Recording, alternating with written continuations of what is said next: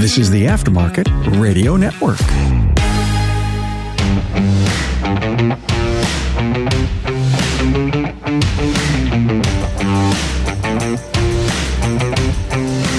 Welcome to another episode of Business by the Numbers. I'm your host, Hunt Demarest, CPA with Parmells and Associates.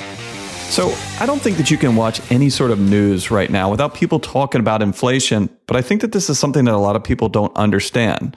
So, today we're going to get into inflation, what it is, what causes it, and then more importantly, what you should be doing in your business and in your life to kind of try and tackle this as much as possible. Before we get into that, though, I want to have a quick word from our partners who make business by the numbers possible. Can you really order the right tie rods in 40 seconds? Yes, you can.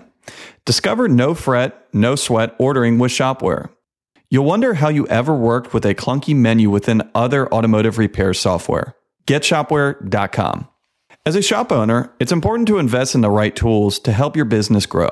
Repair Shop of Tomorrow, an endorsed Napa Auto Care program, is committed to helping the whole shop reach its full potential.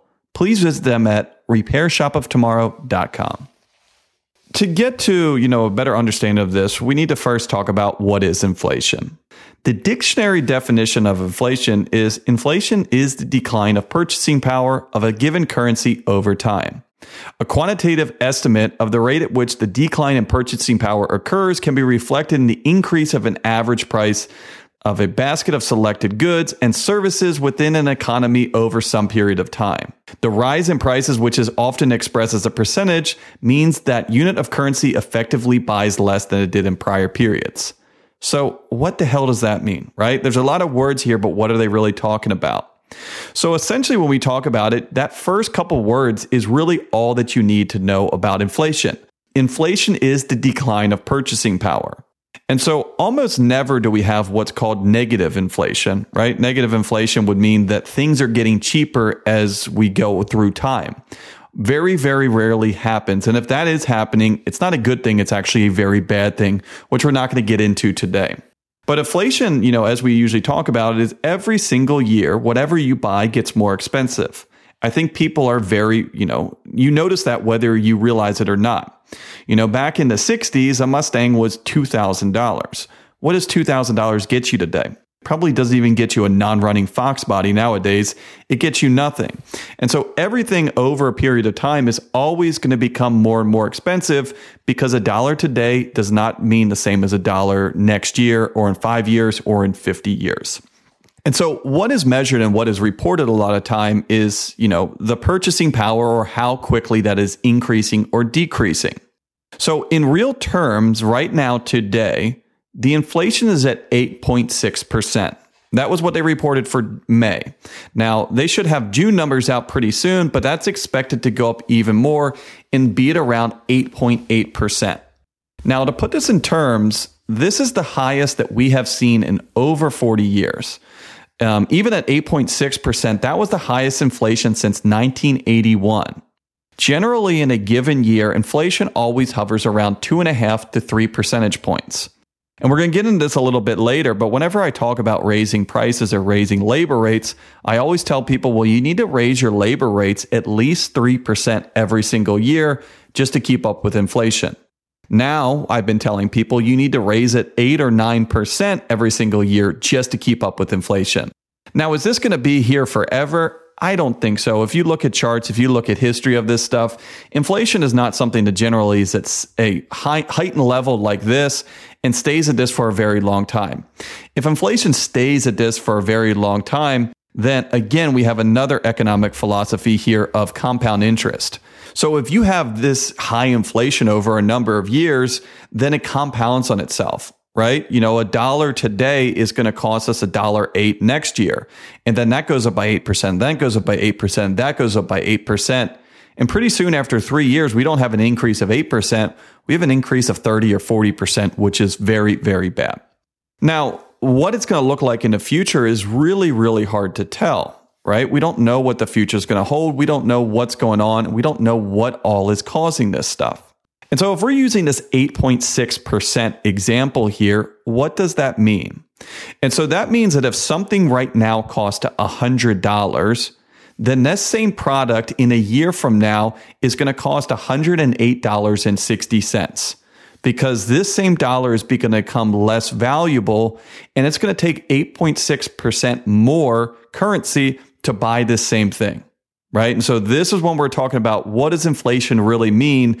It means that the currency that you're using is actually getting devalued. So you need to have more of it to buy the same exact product.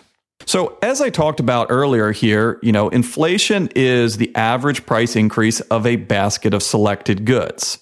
What is a basket of selected goods? Is someone physically going out and putting stuff in a basket? Obviously, no, they're not. Inflation is calculated using something called the Consumer Price Index or CPI. And so, where this basket of good comes in is that they have this uh, theoretical basket of goods of what the average consumer is buying on a day to day basis. You know, this is made up of a ton of things, but the largest piece of this is going to come for, uh, with associated housing costs. So this would be average rent rates. This would be mortgage costs. This would be um, property tax amount. This would be interest rates on mortgage, energy and utility, utilities associated with your home. Now, the reason why that this is the largest weighting in this basket is because generally that's a consumer's largest cost. You know, housing or home related costs are the majority of this, but there's a lot of other things that go into this consumer price index or the basket of good that's in this consumer price index. Some of these things are food cost, fuel costs, transportation costs like airline tickets, bus tickets, train tickets. Even costs like electronics and home furnishings are factored into the equation. Now, the tricky thing here when we're talking about inflation is just like anything in today's world, this inflation number, this inflation percentage, or even more specifically, this basket of goods is a very highly contested political topic. So as you can see, you know, as as you've been looking in the news, inflation, depending on what side of your aisle, is going to be talked about a certain way. You know, and, and I really like to keep politics out of here, but we have to kind of talk about it because it's relevant to the facts of what we have going on right now. And so what you have is right now, obviously Joe Biden is president, right? It's the democratically controlled government. And they have a vested interest to try and have this inflation number be as low as possible right? Because the higher the inflation number, the more people are going to get upset, the more people are going to kind of disapprove of what they're doing. Now, on the other hand, the Republicans have a huge argument here to try and say, well, the inflation number is actually much higher because the higher the inflation number, the worse that the, you know, in uh, the worst that the current administration is going to look, and they'll be able to use that against them when we have midterms coming up here in November. Now, the thing that I often kind of, you know, laugh at about politics, well, I don't laugh, it's it's really kind of sad, is, you know, depending on which side of the aisle that you come from, people are always wishing on the downfall of the other one. You know, and someone put this into good terms one time is if you're sitting here hoping that the current administration fails, it's like you're riding on an airplane and you don't like the pilot and you hope the pilot crashes. What people don't realize is if that administration fails, that means that our country is not doing well. And if you're still living in this country, that means that you're going to be negatively affected as well. Right. But going back to how this is so political is that basket of goods that, you know, we use for the consumer price index in calculating inflation is not always the same basket of goods. Generally, this stuff, and over the years and over the decades that this has been calculated, it has been changed, it has been tweaked. So, what you have sometimes is you have replacement in there, right? And so, a great example of this that has always been, you know, used in economics is let's say that inflation is skyrocketing right? And if you're looking at the consumer price index, maybe in the past, one of those things in a basket of goods was average beef prices or average steak prices. Sometimes when you see high inflation, you have what's called replacement. And so essentially, they build into the um, inflation numbers, they say, hey, if steak prices are going up 25%, instead of using that 25% increase to factor in the average inflation, what we're going to do is we're going to replace that with chicken because then natural consumer is going to say, hey, you know what? I'm not going to spend $30 on a steak. Instead, I'm going to go and I'm going to replace that with something cheaper like chicken or pork. Right. And so obviously you can see that there could be some gaming of the system here because you could say, all right, well, let's take this out of the basket. Let's put this in a basket. And you can kind of cherry pick on this because if there's certain things that have increased or skyrocketed in value, then depending on who you are, you have a vested interest to try and include that or to try and not include that. Another thing that happens here is there's different weighting associated with this, right? So the largest piece of this comes from the housing side of things, right? Mortgage costs, rent costs, associated utilities that go along with a house. But the specific percentage and specific weighting is never really public information, but we know that that does shift around based on what consumer spending is doing, based on what, you know, the current climate is and how they think the average consumer is acting. The weighting can kind of get uh, differently allocated and again can kind of increase that number up or down. Now, if you go online, you can look up this stuff. And what people say is there's something called a true inflation number the real inflation number. What the real inflation number is essentially saying, hey, instead of changing around this basket of goods and changing around this weighting, we're going to use one set metric and one set basket of goods and measure that over the years. Now, if you look at that true inflation or the quote unquote real inflation number, that's always going to be much higher than what this stated inflation number is. Again, remember this is very political, right? This the government is calculating these numbers, and so no matter who is in office and who is in the administration, they're going to have a vested interest to keep that inflation number low. And so this has been happening. This is not a Joe Biden problem. This is not a Democrat problem. This happens with every single administration. I don't care who you are because no one wants things to become more expensive right? People care about a lot of things, but money is usually people's number one focus. And if people even feel like they have more money, they're not going to be happy. Even if they are spending more money, but they don't think that they are, people are going to be happy and people are going to be upbeat about this stuff. So, like I said, this is not a new phenomenon. This is not a new problem. We've seen this over the years and we've seen this in the past. But I want to kind of break down of why is inflation so high right now? And really, there is a lot of arguments on why this is happening. And again, largely based on which side of the political aisle that the person is coming from on where their argument. I do not think that there is one real answer here because there is a number of things going on. Um, you know, when I went to college, I studied economics. So this is right in my wheelhouse. And I read a lot about this, right? As you can tell, I'm an accountant. I like numbers.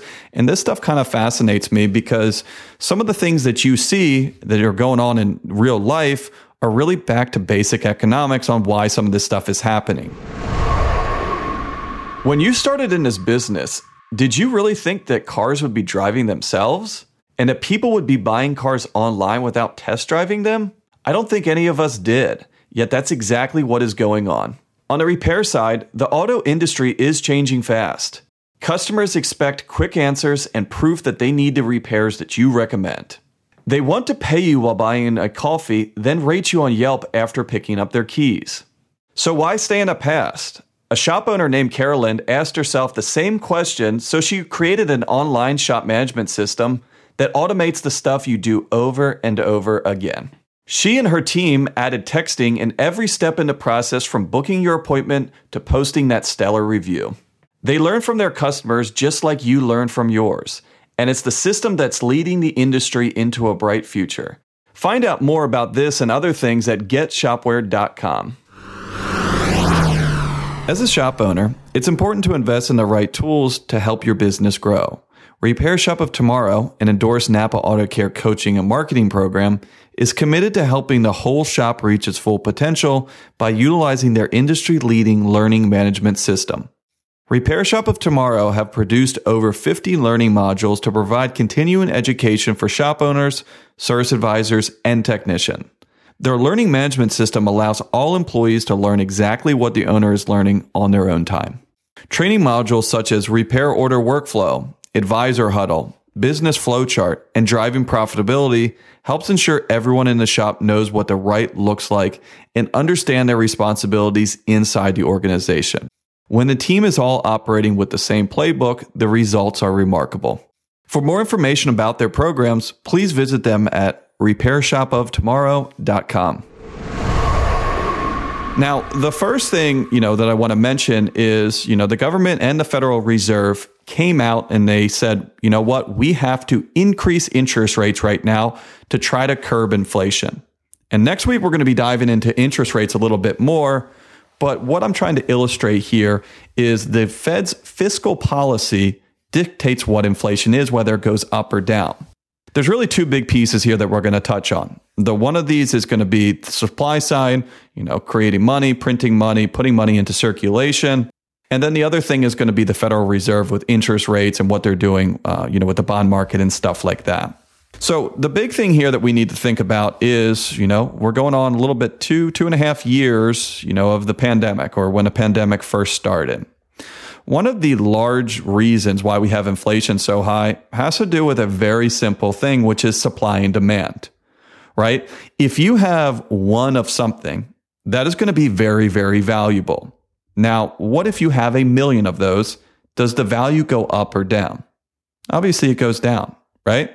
So let's say that there is only one Toyota Corolla out there, right? That could be a very sought after commodity because people are saying, oh my God, there's only one of these. I need to have it. I love it.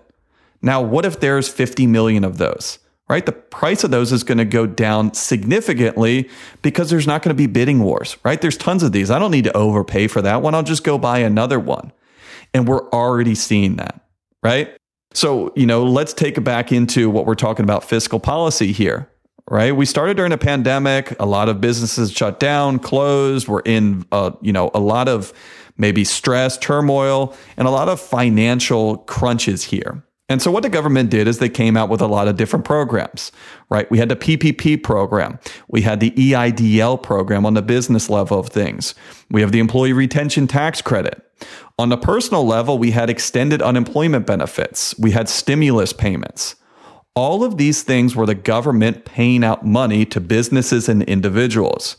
Now, when you think about it here, the government is not a business. The government does not generate income. The government, you know, takes money from other people and gives it back out.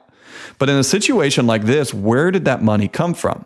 A lot of this was printed, right? When I say printed, it's not in the literal sense that they're going out and they're printing dollar bills. Um, you know, as a quick aside here, I think less than 10% of the United States currency that is quote unquote out there is actually in physical dollar bills. Most of this stuff is just as real as Bitcoin and just as real as any other electronic transaction. It just exists because we say that it exists. But, you know, over the millions and billions and arguably trillions of dollars that were put into circulation over the last two years to prop up the economy and try to avoid a large recession here, that obviously increased the monetary supply of the US dollar. Just like that Toyota Camry example, if there is more US dollars in circulation, it becomes less sought after, it becomes less valuable. And what you will see is it takes more dollars to buy the same amount of things exactly what we're seeing right now. Now, that supply and demand stuff, you know, is also a huge example of this as well. You know, let's take a couple different looks at some different industries that have been largely affected by this. One of the things that is very close to this industry is going to be the new car and the used car market.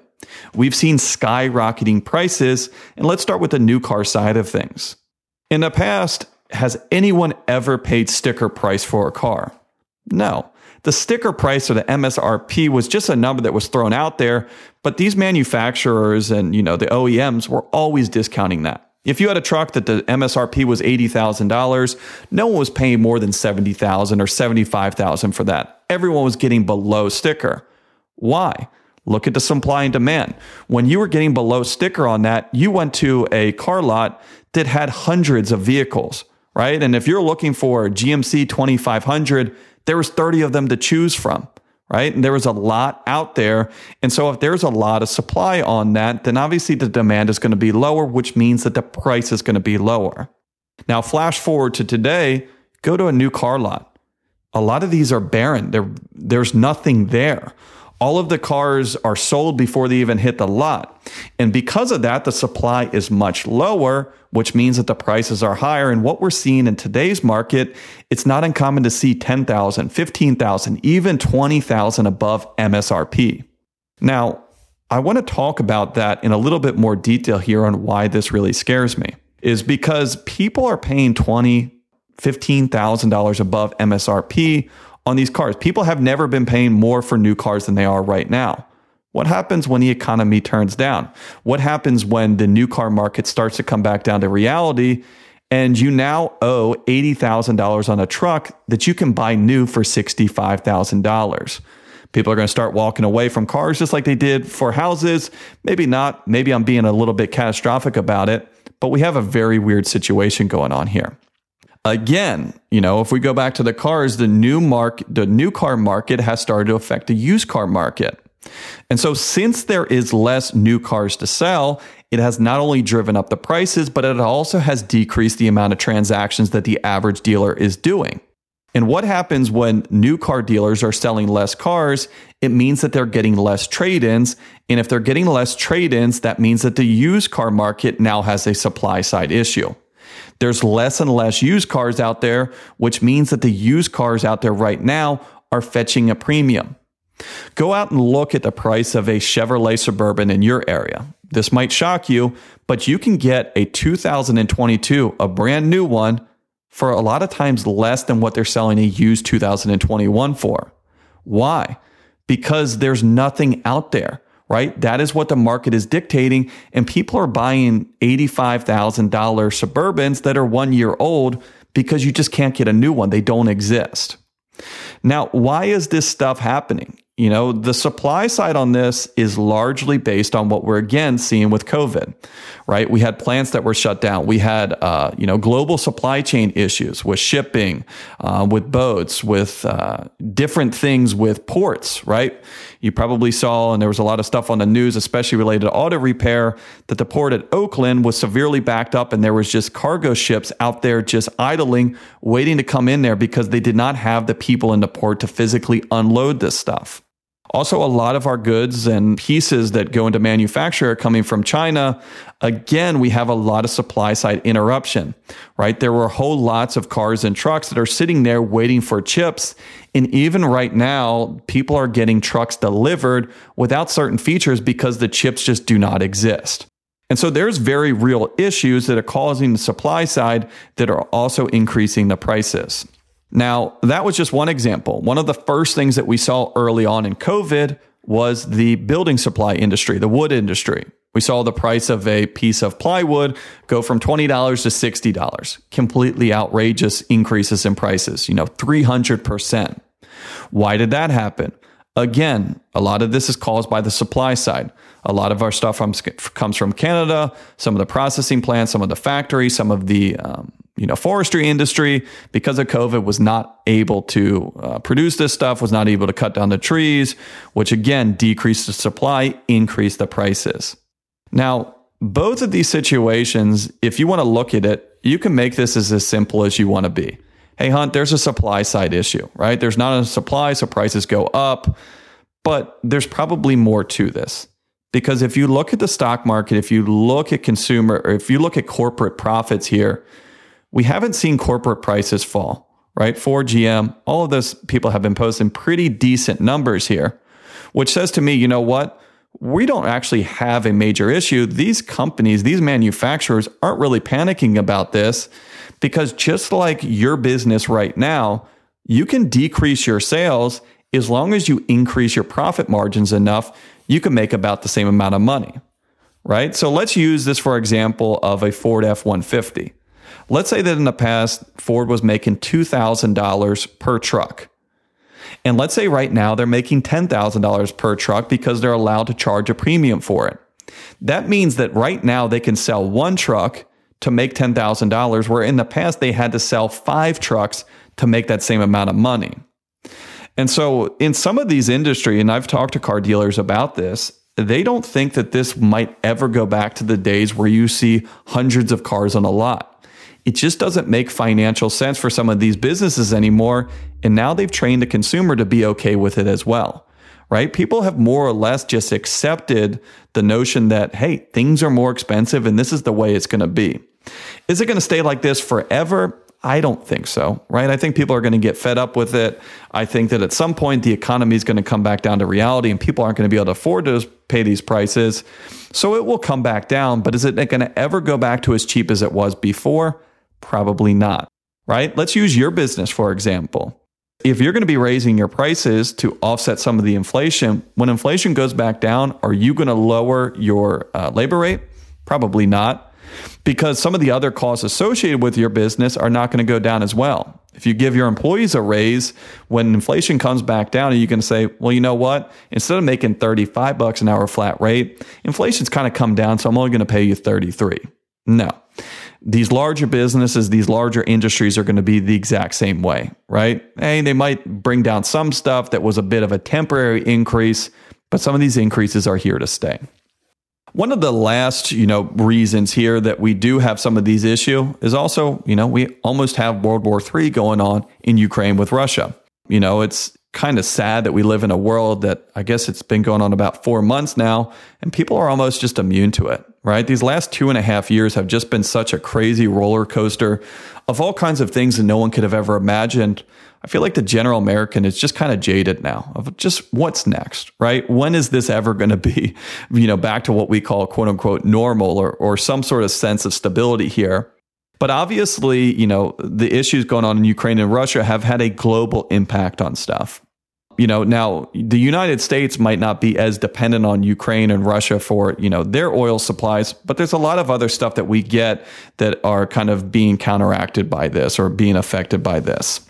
One of these big things is that while we might not have as much of a reliance on Russian oil and Russian petroleum, almost all of Europe is. You know, that's going to be their number one purchaser of petroleum. And if they can no longer buy Russian petroleum or at a limited amount, Again, just like we talked about before, supply and demand, what we've seen is not only our gas prices go up, but also European gas prices.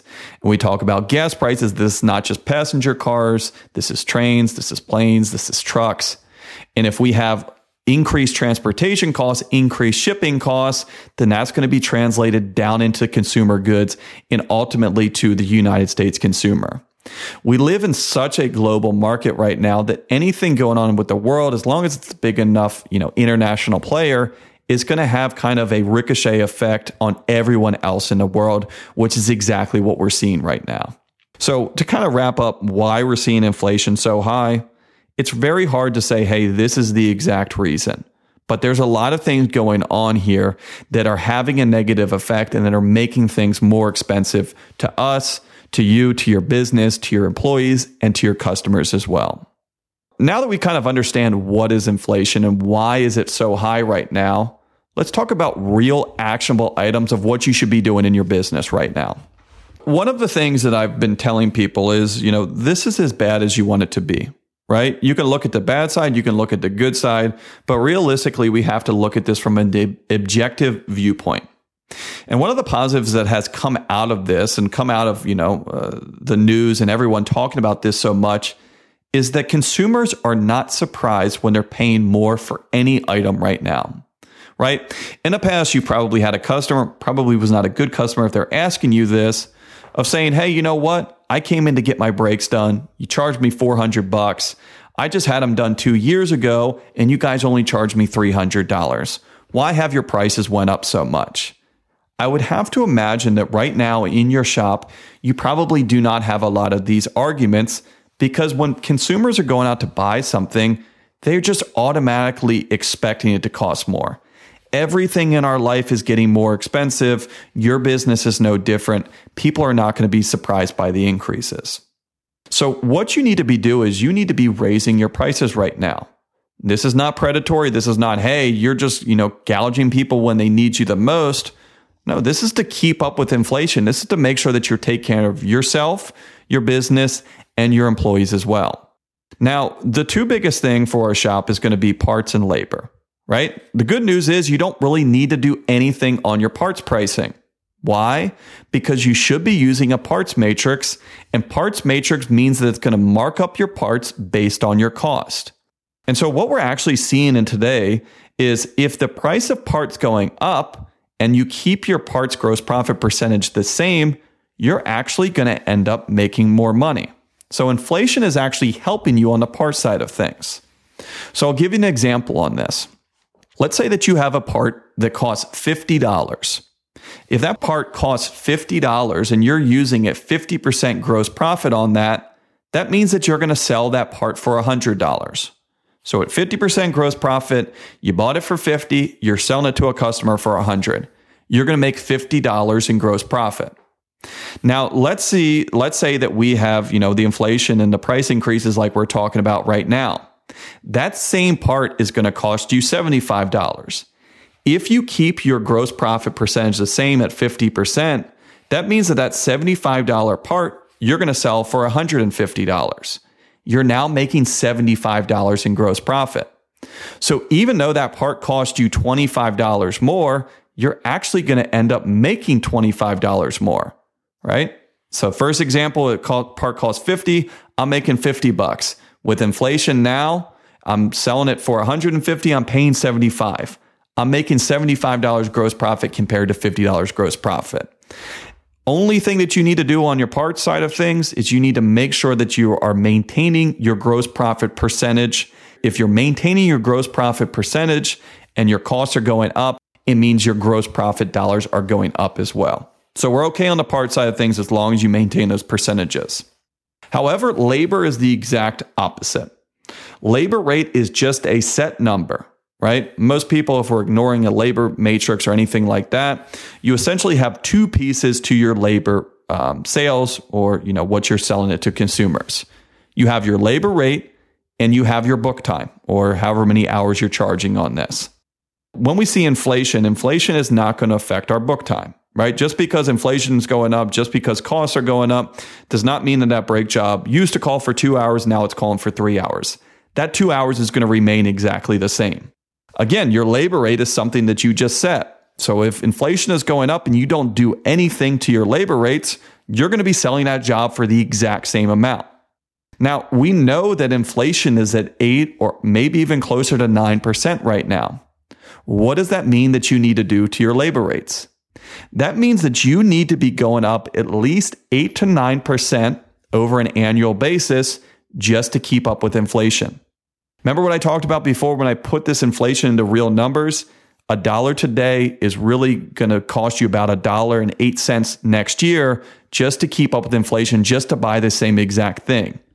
Your labor rate can be looked at the exact same way. What I want you to do is I want you to think about or look up what was your labor rate this time last year, right? So if you're listening to this when it's released, we're looking at the middle, the end of July. What was your labor rate at the end of July of 2021? And you need to see that, or you need to make sure that your labor rate today is at least 8 or 9% higher than it was that same time last year.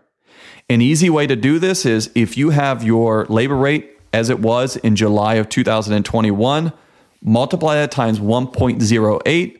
That's going to come up to what you, your labor rate needs to be just to keep up with inflation.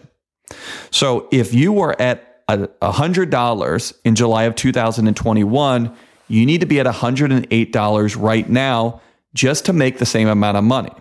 And again, you might be thinking, Hunt, why would that be the same amount of money? I'm actually making more money.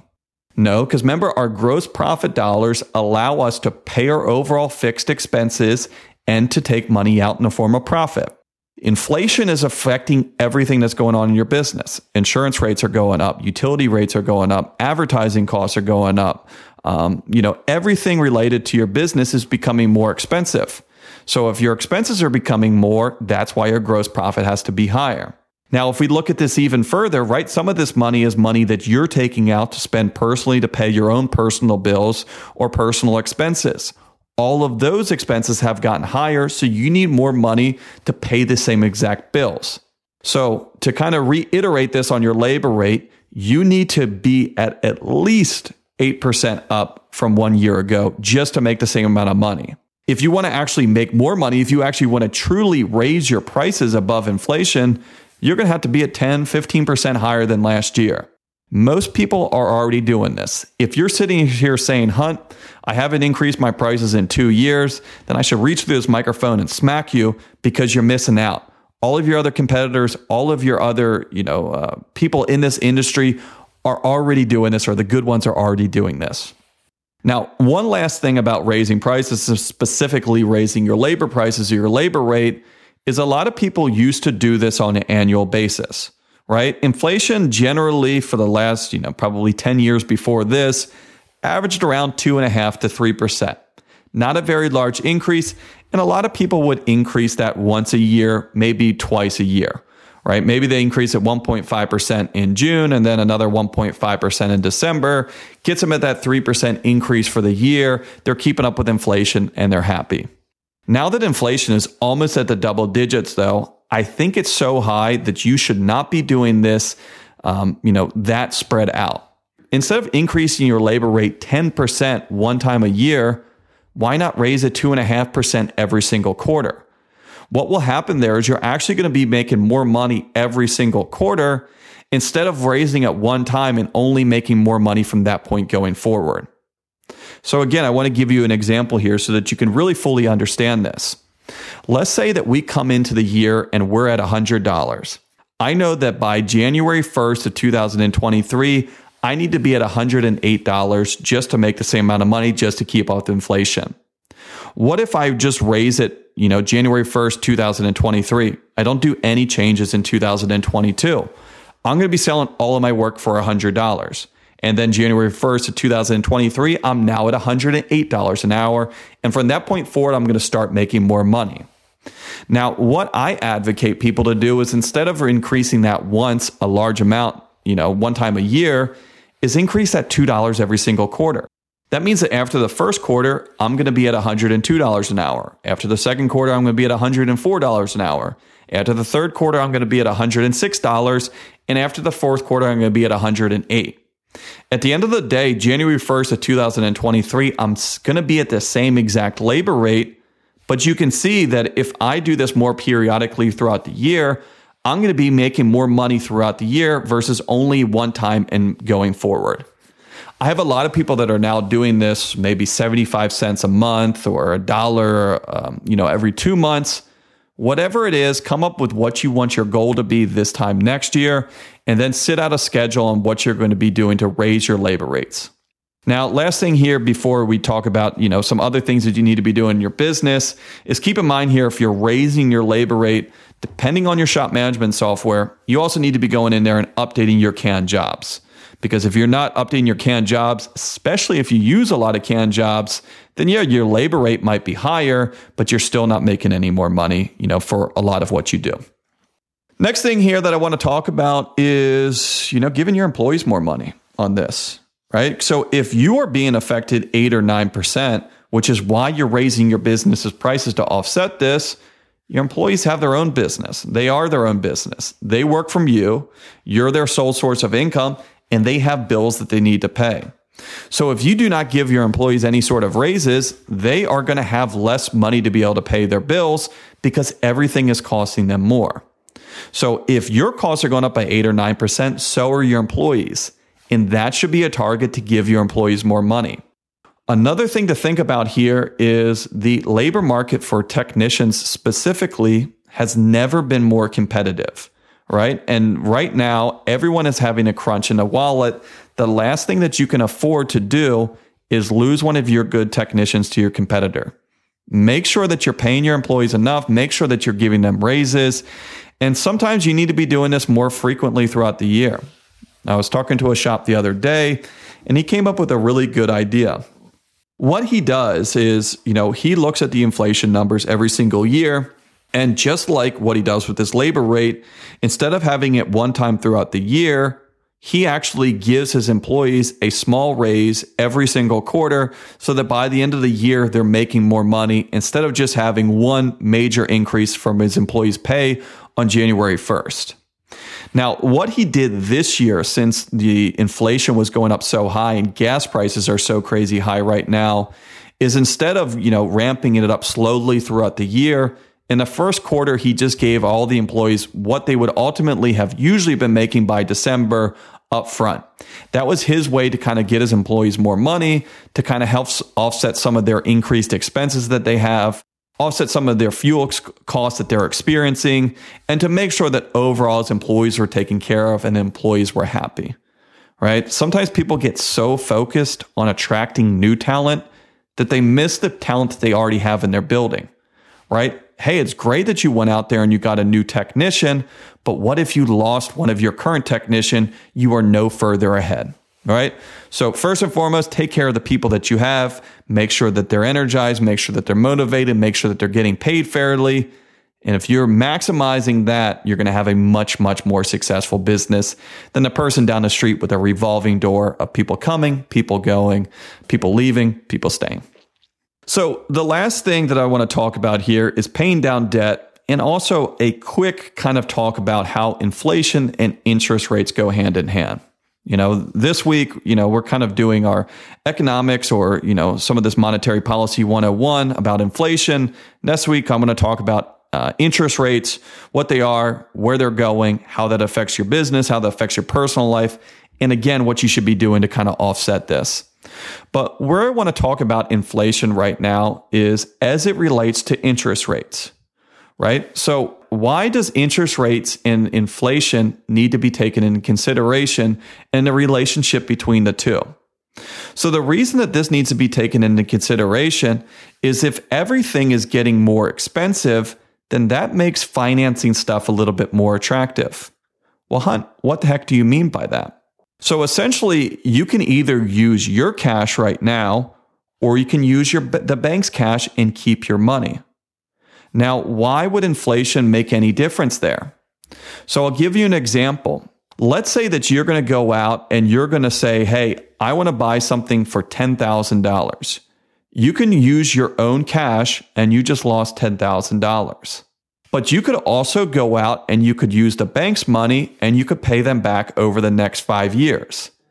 If you remember, inflation is actually the devaluing of currency over time. And so over time, if inflation is going up, you still owe that bank, you know, $10,000, but it's actually going to become relatively cheaper to pay that back because money is becoming less and less valuable as inflation goes up. Now, the reason or what we have to offset that is interest rates, right? Time value of money. People would rather have money now versus in five years. And so, what the banks do is the banks come out and they say, well, in order to use our money, you need to pay us 5% interest on this. Now, if they are asking 5% interest and inflation is at 8 or 9%, then we actually have a positive arbitrage there. And it's actually cheaper to finance money than it is to use their own cash. Now, what am I saying is not, hey, don't pay for anything in cash, finance everything on it, but it's something that needs to be taken into consideration, right? If inflation is going up this much, then maybe it makes sense to leverage a little bit more of these interest rates when they're at a lower amount versus trying to pay them off when inflation is so high. Another thing to think about right now is what's going on with mortgage rates, right? Mortgage rates are directly probably the biggest market that people talk about. Right now, mortgage rates, the average mortgage rate is, is about 6% for a house.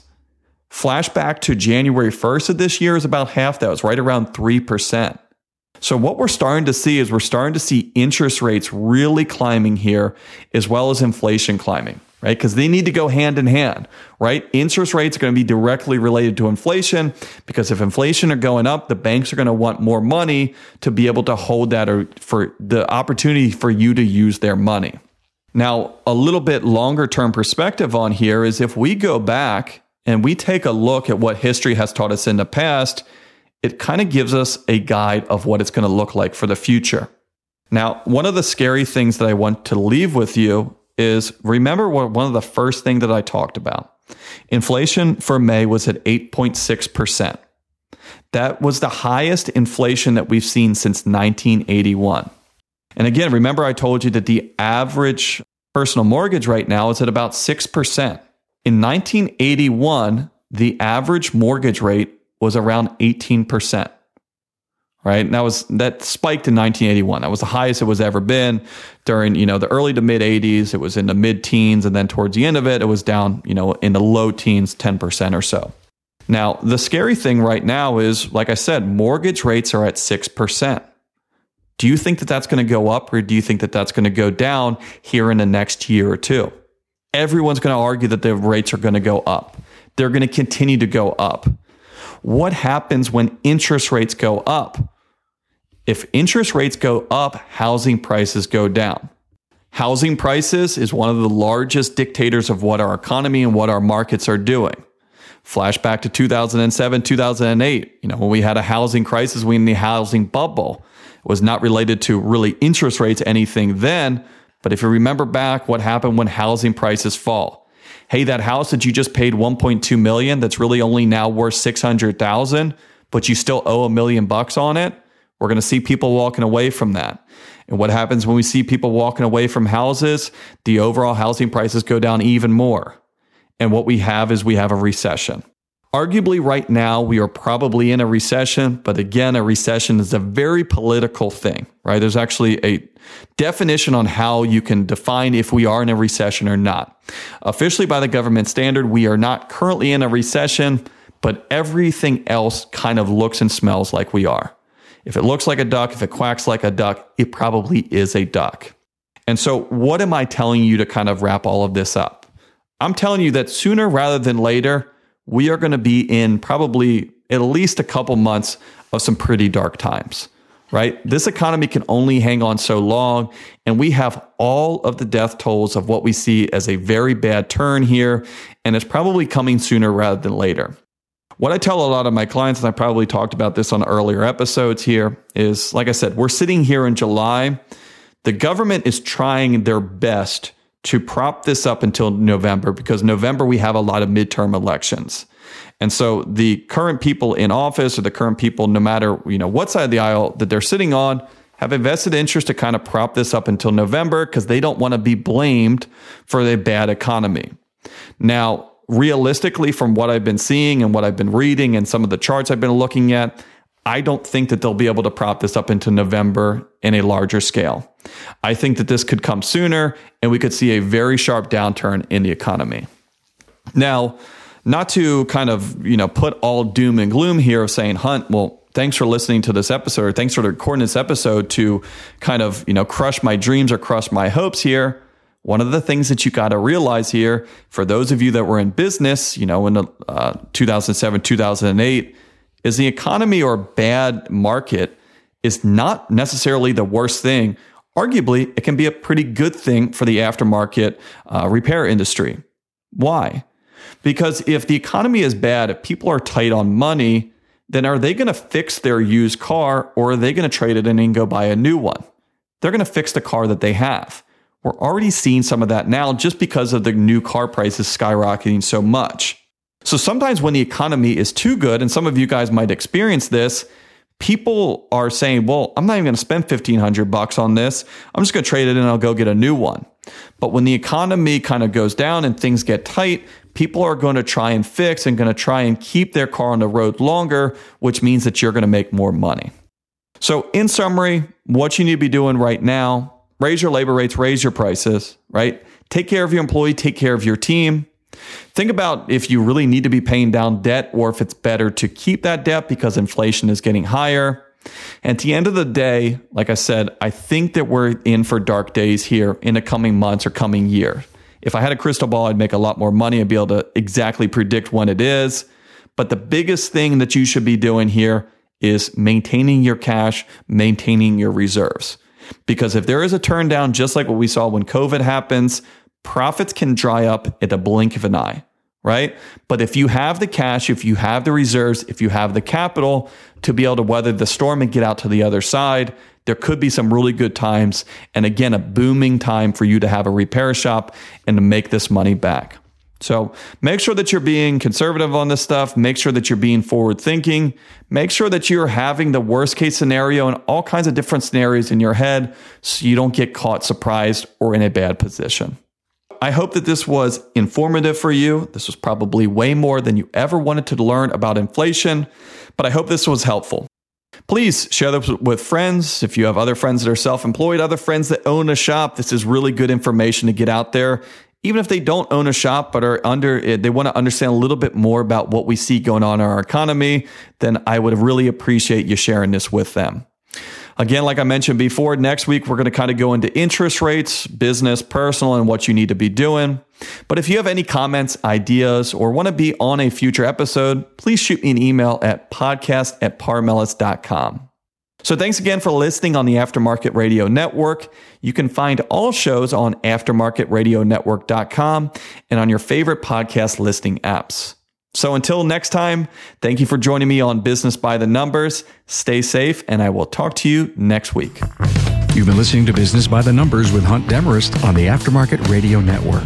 Follow Hunt on your favorite podcast listening app. Let him know what you'd like him to cover. His email is in the show notes. Hunt is all for advancing the aftermarket.